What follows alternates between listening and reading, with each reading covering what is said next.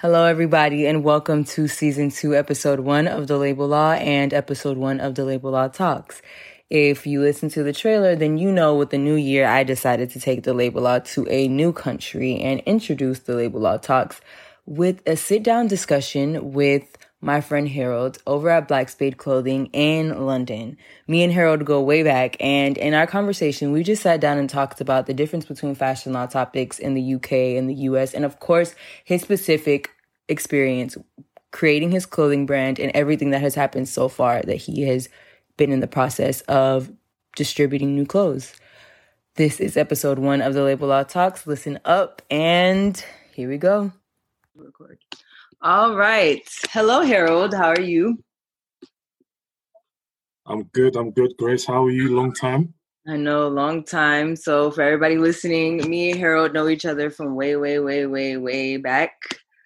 But now he's a London, a London boy. So, we're going to be talking about boy. your clothing brand, Black Spade. So, first i want to know like what was your inspiration behind the name and the concept of black spade and what does black spade mean to you? Um okay cool. So black spade for those who don't know it's we founded the company. I say we it's myself and four others so five of us in total.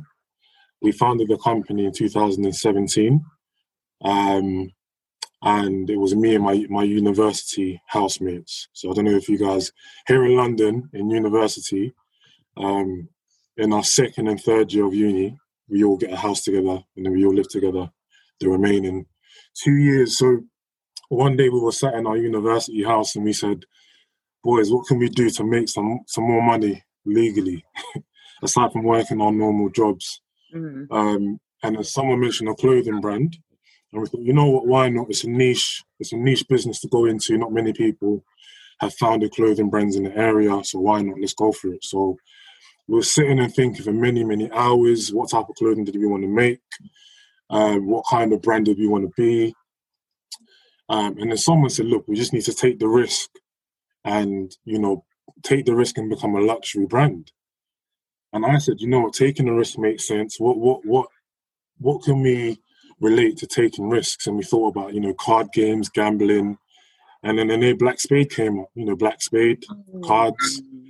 And then that's how it came up. And our slogan is um, life is a gamble. Um, if you don't take the risk in life, you're never going to prosper, are you? So take risks and prosper. Life is a gamble. If you don't gamble in life, you're not really going to succeed. And we've been going three years strong, almost four years now, ever since then. That's really okay. So these like I really like stories where uh people really start off like as friends. And with y'all being like five friends, what was like the process for like was it like you guys started with a name? Did you start with looking for clothes? Like with the Okay, let me say this. With the start of like starting with clothes. So of course you had to source materials, manufacturing, all that. What was that process like? So um, that that was quite. How am I going to describe it? So the, our first initiative was to come up with a name. You know, what what name is going to stand out? What name isn't too cliche? What name isn't too, you know, is what, what name would stick when someone thinks about our brand? You know, will they remember it? Black Spade is something that I think, you know, you yourself, you, you live in the in the US, and you know, you know my brand. Not many people out there know the brand, but it's something that if someone wants to ask you what brand does Harold do, it sticks. Um, so th- th- that was the first thing that we did. And in terms of looking at and sourcing clothing, that one was a bit more long-winded in a sense where we knew anybody can go out and source and find a t-shirt, a jumper, a hoodie, a tracksuit to wear. But we, we thought, what what can we do to separate ourselves from what everyone else is doing? And one thing that we saw that was a gap in the market was premium heavyweight cotton clothing. So that was that is our niche, shall I say. So instead of just being we find a supplier, you know, elsewhere in a different country, we need to find a supplier who can cater to our needs. So heavyweight clothing, we don't mind spending more money for the quality. Um, and we need to ensure that all of our clothing is long lasting, has good longevity. When you wash it, take it to dry cleaners. Um, they they stay they stay intact. So that is our niche, premium. So, so I want to put a little um, pin right there because actually that's a mm. topic within fashion law, like the sustainability of clothes. And so, mm-hmm. why was that important to you? Like, was it more so for the aesthetic um, of making sure that the cotton was heavy, or was it really like the responsibility of knowing that your brand is not contributing to like wasteful clothing, essentially? Yeah, it's it's a whole it's a whole host of different things. I think the most important thing for me is I myself. I'm actually quite I'm I'm quite heavily influenced by fashion. Yeah, we and yeah, yeah, yeah. I know you and I have that in common. I don't I don't mind spending mad amounts of money on fashion if in return I can get really good quality. You know, I've got I've had clothes I bought three, four years ago that I still wear today because I can wear it over and over again and it's still intact.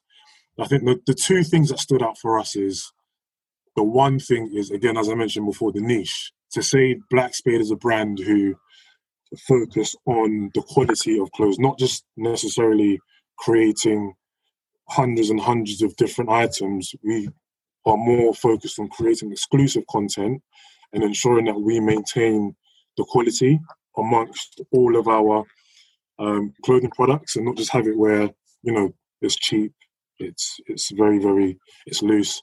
So that's the one side. Having that niche to say what is black spade about? What good thing can you say about black spade black spade is a brand who offer premium quality clothing and that quality clothing of us is heavyweight cotton items. If you look anywhere heavyweight cotton items are very very expensive to find and are very do tend to be very hard to source as well so that's our niche on that end and the second niche is um, just the quality. You know, we want to have our, when we look at our brand, we want to make it known that we want to have a good reputation for customer retention. So what I mean by that is what would make someone want to come back and shop with Black Spade again?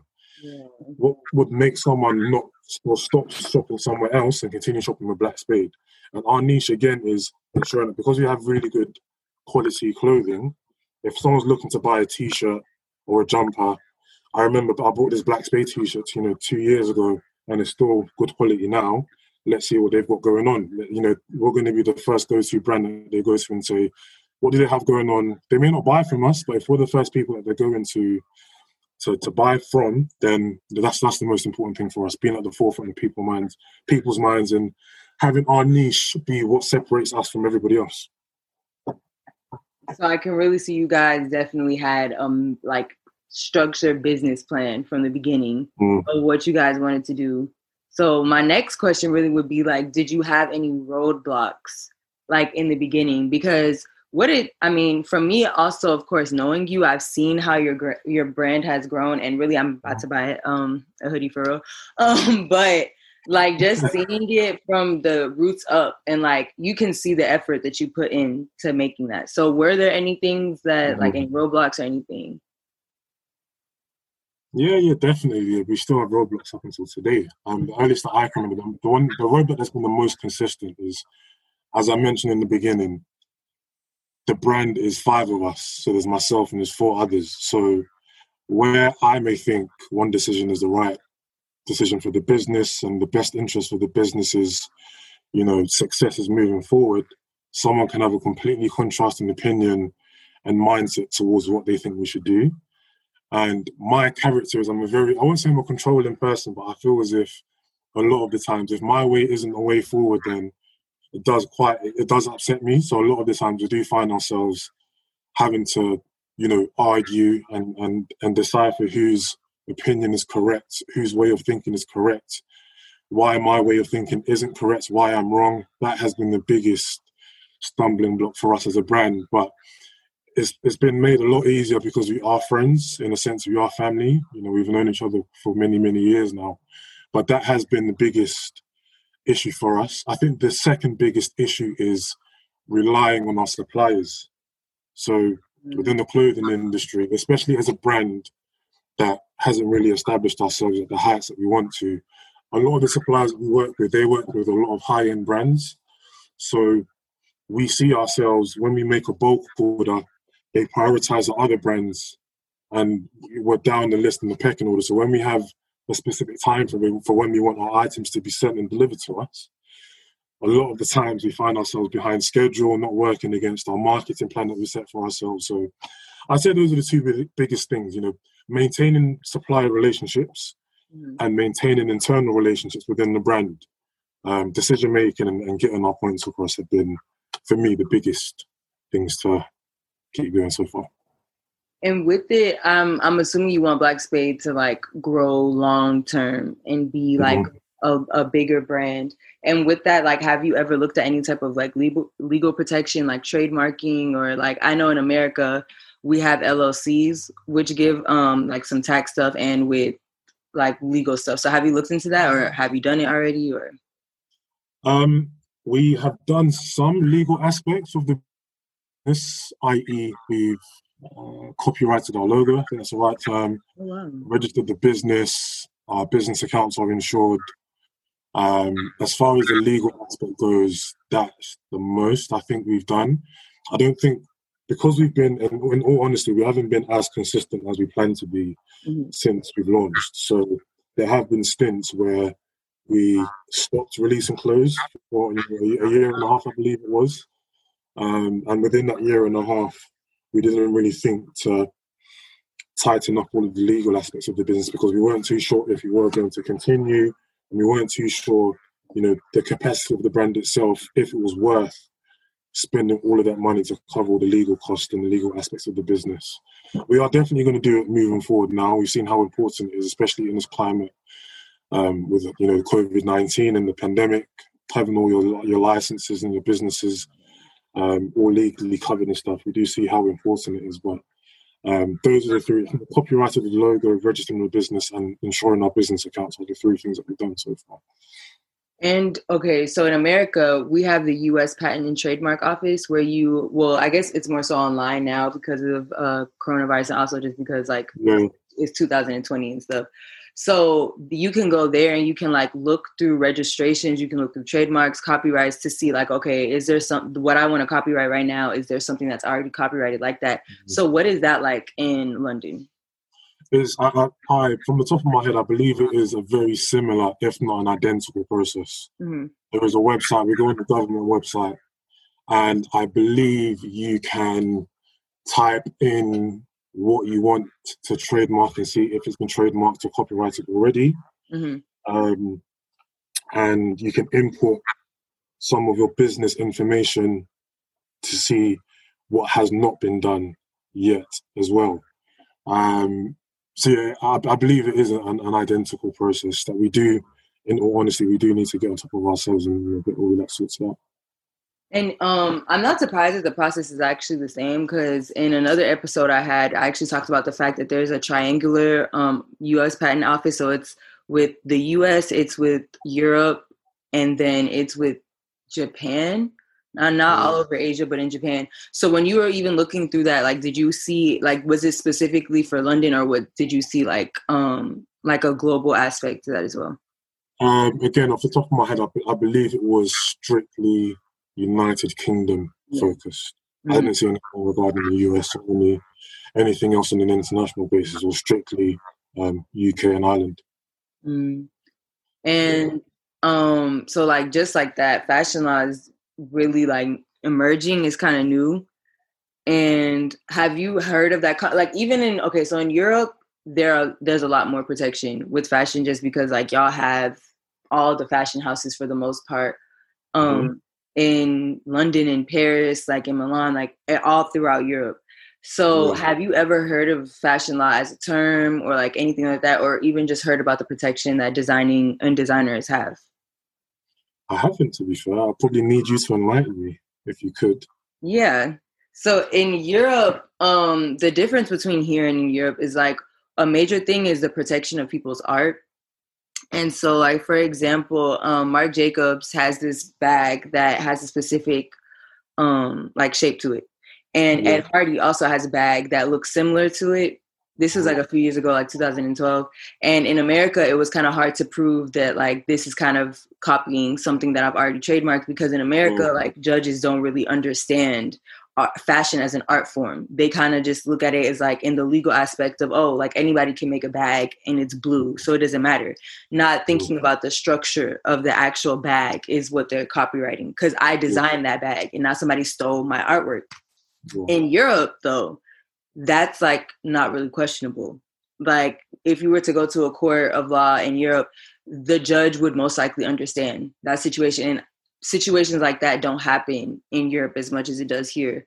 So that's why with even even when you said like you copyrighted the um Black Spade like logo, like in America it's not that easy. Like with trademarking, you could trademark like the name Black Spade, like it's Black Spade clothing, but like mm. copyrighting is probably one of the hardest things to do in um like for designers that yeah in America. So it's actually like really interesting to hear that you were able to copyright. Black yeah, I, I, again, I've seen it. Um, there's been a few instances here in the UK where a, a couple of um fashion or clothing brands here in here in London, to be fair, there was an instance where you know what one clothing brand accused another clothing brand of copying, as you mentioned, their clothing style and their designs um, it was taken to court and it was dealt with quite swiftly. So, to be fair, I do understand when you speak about the differences across the pond, where in the US, perhaps it's, it's, it's, a lot harder for you to come to a conclusion of if something has happened. Where in Europe, you do. I think I remember Christian um, Louboutin. There was. You're probably better, more equipped to answer this. Is about with um, YSL? I think so. I can't really remember, but it was something to do with there. There was a brand who mm-hmm. produced an all red shoe on yeah, the sole of the shoe as well. Mm-hmm. Yeah, and, um, we had an episode about that.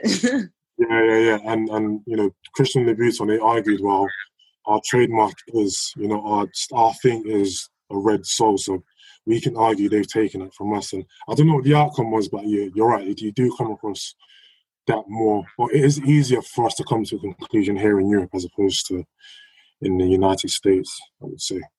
Yeah, that case is actually one of the biggest cases in fashion law. Like that's a case that everybody, I think anyone who, like if you Google fashion law, it's probably one of the first things that come up, Christian Louboutin mm-hmm. versus mm-hmm. Saint Laurent, because it was a big deal because um, just like you said, it was about the sole of the shoe. But like mm-hmm. just like you say, to be fair, um, YSL's whole entire shoe was red. So like YSL was trying to say like, oh, we didn't steal the red sole because the whole shoe is red. Because they came mm-hmm. out with a whole line of shoes that were like all blue or all green or all that. Mm-hmm. And so how it ended was at first Christian Louboutin lost. And um, the the the um, judge was like, no, like um, you can't say that they're trying to steal your sole or whatever because the whole entire shoe is red. But then he was able to appeal it, and the next court said that all he has to do now is like trademark the red sole specifically, but at, still at the same time, Yves Saint Laurent wasn't wrong. So it's like he he got like half of what he wanted, but he didn't fully get what he wanted. But that also that mm-hmm. court case was actually decided in New York. Oh really? Yeah, so that's why I wasn't really um yeah. But yeah, yeah it's yeah. It's weird. I, we do here here in the UK, especially with Black Spade as well, we have to tread very, very carefully because again, as I mentioned, a lot of the brands, the clothing brand London, the outside of London, fashion is fashion it moves very quickly and fashion does tend to be quite identical so here in london especially we have to be very very strict in how we in our designs making sure it's not identical to anybody else and ensuring that there is a clear distinction between what we do and what everyone else does um, for again for legal purposes but for the, the greater good of our brand as well we don't want to be be another brand under the bracket of you know, they've made this just like everybody else has. We want to have this distinction of Black Spade have made this, only they do this, and everybody else is doing this. Yeah. Black Spade have done this design and it's not copying anybody else. It's strictly off the back of their own work. So, yeah, you're right. Once you do put it from a legal perspective, it is important for us to be very mindful, I would say, of what we do moving forward. Yeah. And I really am um, happy to see where Black Spade goes because I really do see it growing. And just even off the fact that your material is sustainable, just like you said, that's going to continue bringing mm. people back. Because I know with me, like right now, I have a hoodie on. One thing about me is I don't like just like a thin hoodie. Like I like something that's gonna keep me warm because that's the point of wearing. Like I don't want to have yeah. all these layers. But I want to thank you again for um, coming on to do this interview. But I ask everybody this, so I got to ask you who is your favorite designer and why? My favorite designer. Like, okay, actually, let me restate the question. If you had to wear one designer for the rest of your life, like you any anything in their catalog, like anything from menswear to women's wear, the bags, the shoes, anything, what would be the one designer you would wear and why? That one for me, that one for me is quite easy. It'll be Louis Vuitton. Really? All day long, yeah, yeah, yeah. Yeah. So I've got, I've got so, I've got so many um, LV pieces. I've got, I've got a backpack, I've got a sling bag, I've got a side bag, the wallet, the card holder. You do I think Louis Vuitton a lot.